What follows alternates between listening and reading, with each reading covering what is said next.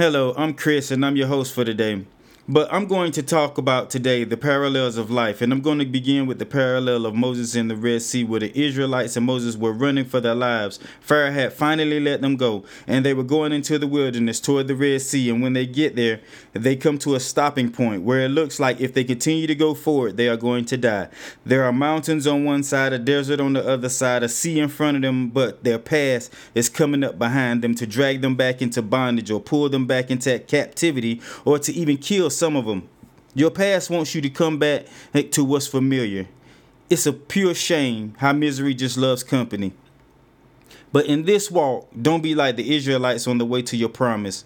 Just know that though it may get rough or tough, there is someone leading you that won't get it wrong. And in this case, it's Jesus. He is the one that's leading us, and he won't get it wrong. If we continue to hold on to his undying affection, and hold on to his his his unstoppable hand, he will lead and guide us in the way that we should go and they come to a place where they can't go left or right, they can't go backwards. The only thing left to do is go forward. I understand your past is coming after you, but God set up some things to slow your past down, to buy you some time, to get you to the place where you will be acceptable to receive a miracle. He has fire behind you in the day that the enemy gets hot and bothered and he can't go as fast as he wants to, and he has fog by night so that his visual is obstructed. But you have come to a cusp in your life where it's swim or perish, and where God wants you to go seems to be more than you can handle. I know there's more waters to cross than what man can see, but God wants you to stretch your faith out. And when you stretch your faith out, God will cause the water to depart on your behalf.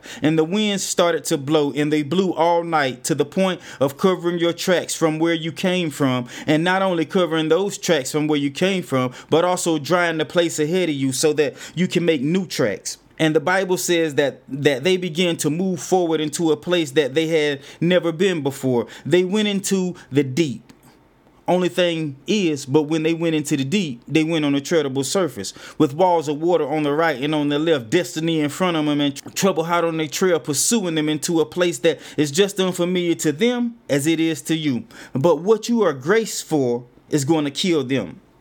God has called you out of a familiar place into the midst of an impossible place to kill what is trying to kill you. You need not to be afraid of crossing the impossible because when you get to where God is calling you to, it's a promised place. But in between the impossible place and the promised place are going to come obstacles. Obstacles to help you to change. Obstacles that are going to test you. Obstacles that are going to strengthen you for where you are going. But in your transition, you have to stay in consistent communication with God. Prayer is one of the most important entities you have as a Christian. Why? Because this is a faith walk, and we walk by faith and not by sight. We need instructions on how to get to where we're going. How else are we going to get instructions other than prayer or communication? I want you to understand something. The only way Moses did what he did was because he was in communication with God, and that was under the old covenant. We have under the new covenant a far more exceeding and great covenant. Under the old covenant, we had to sacrifice, we had to take our sacrifice to the priest, and the priest would offer it up and make atonement for our sins. But under the new covenant, we are the priest. Jesus already became the sacrifice. He was slain one for all of us who would come to the knowledge of Christ and accept him as their personal savior. Jesus is the way, the truth, and the life. No one gets to God, or no one becomes one with God, the Father, without becoming one with Jesus. There are a lot of religions that believe in God, their God, that is, but not Jesus. Jesus was the example that God gave us. Miracles were done through the prophets, no doubt. But Jesus said, Don't think that I have come to destroy the law of the prophets. I have not come to destroy, but I come to fulfill the law. And he said, That which I do, you shall do in greater miracles. Signs and wonders shall follow them that believe. We are spirit first. And as the Spirit of God spoke everything into existence, we are to be as he is. If we were made in the likeness and in image of, of them, then why are we not like them? Jesus is the word. Why don't we have word to give? Jesus is the way. Why are we not pointing and leading people in the way of Jesus? He is the life that is in your mouth. Why are you why are we holding life in? Why why why are we holding life in? We should proclaim his authority abroad. Jesus lacked nothing. Maybe he didn't appear to be rich, but anything he needed, he had. Even when came to money, he didn't ask anyone for it. He told Peter to go to the sea, cast in the hook, take the first fish that comes up, open his mouth, and you will find a piece of money. Take that and give it to them for me and you. We can't focus on money or paying for things while we do the work of the Lord. We are a chosen generation, a royal priesthood. We should act as such. We are the children of the Most High. Jesus is King of all kings, and we are heirs with Jesus to the kingdom. So, if we are heirs to the kingdom, that means we should be king like, right? Which means when Jesus spoke, things happened. So when we speak, things should happen. The thing about a king is when a king makes a decree in the land, it stands. My question is, what are you saying? I understand we have to get negative thinking out of our mindsets, which is easier said than done, which means it's a process, just like when we got saved. Becoming Christ like is a process. I don't know about you, but I didn't get to where I am overnight. I'm still not there yet. There is still more learning, more growing, more understanding that I need. I don't ever stop learning, which my mind never stops being transformed. God always has fresh word, fresh revelation. The enemy keeps coming up with the same old tricks. God always doing something new. For he says, Behold, I do a new thing, and it shall spring forth now, shall you not know it? We can't remain in the same thoughts when God is perfecting us. He says, He that begin a good work in you will perform it until the day of Jesus Christ. So whatever he has begun in you is a process. It takes time for God to get all the old out. takes time for the word to wash you over, cleansing you, knocking off the rough edges. You were born in sin, shaped in iniquity, destined to do wrong. But the blood of Jesus came and forgave us. We are not overnight saints. Even Paul, steeped in all knowledge of the Israelites and the Romans, so on and so forth, very intelligent in Jewish customs, and uh, in all his knowing, he had to sit under the apostles for three years to get whatever he needed in order to do the work of the Lord. A persecutor of the church had an encounter on the road to Damascus. How many of us had an encounter? Only difference is his encounter left him blind with a vision that a man was going to come, pray for him, and he would receive his sight from his youth. He was he was this way. He didn't become this way as an adult. Some of those old traditions, those old ways have to be removed from you, and the process isn't the same for everyone because some of us know how to let things go, but some of us are as stubborn as donkeys and we are not willing to learn the right way or even to do what God says to do the first go around. For some, we have to be chastised two and three times before we surrender to God.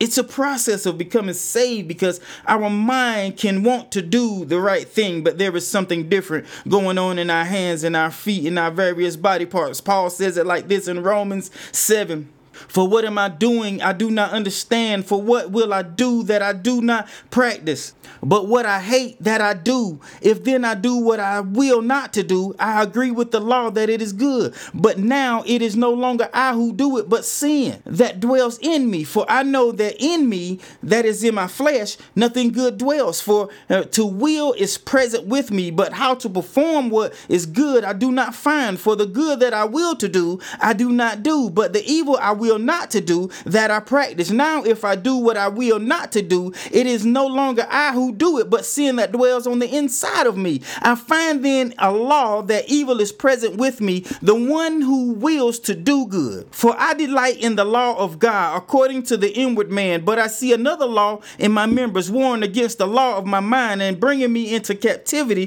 to the law of sin which is in my members. O wretched man that I am, who will deliver me from this body of death? I thank God through Jesus Christ our Lord. In the Bible lies the parallels of life. In other words, the spirit is in me, but my mind, hands, feet are causing me to do things that I don't want to do. So it is not me doing it, but the things that are attached to me that are doing it. I can't get rid of them because they are a part of me, but they go against the truth in me. That is not bound to the law, which means my spirit is free, but I'm held captive in this body of sin, which I have been working with for my whole life. But now that I know better in my heart, my mind doesn't want to follow my spirit. And the question was, who will deliver me from this body of death? Death is the answer because as long as we live, we are subject to the body that was born and shapen in iniquity. But the spirit comes from the Lord, and to be absent from the body is to be present with the Lord, which means I leave this body, I leave this world, but where I go, sin can't get.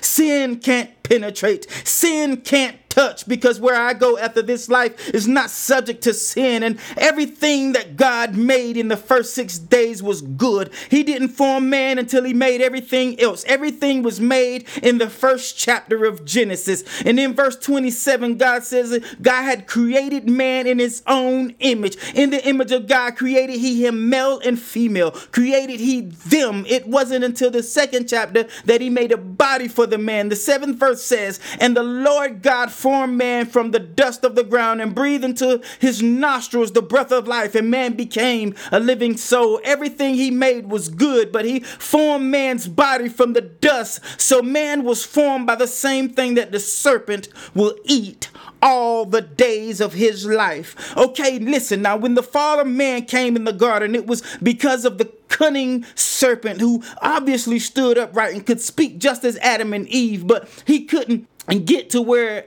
we can go. He can't get to where we can go. He can't get to where we can go. We have an opportunity to go into a place the enemy will never make it. So he has to keep as many from it as he can. We are not resisting people. People have the same opportunities that we have. We are fighting against someone who knows heaven on a personal level, someone who has had the opportunity to, be in heaven, have a personal relationship with God, knows what God likes, knows how to imitate God, but he can never do what God does. He can imitate but not create. He was a beautiful angel arrayed with God's glory, but when he fell, he was separated from the glory. He was still beautiful and still knew how to make music that created an atmosphere. Music creates an atmosphere that was conducive for what he wanted to do. In heaven, he created music that glorified God. In the earth, he creates music that promotes separation from God. He knows that he will never make it back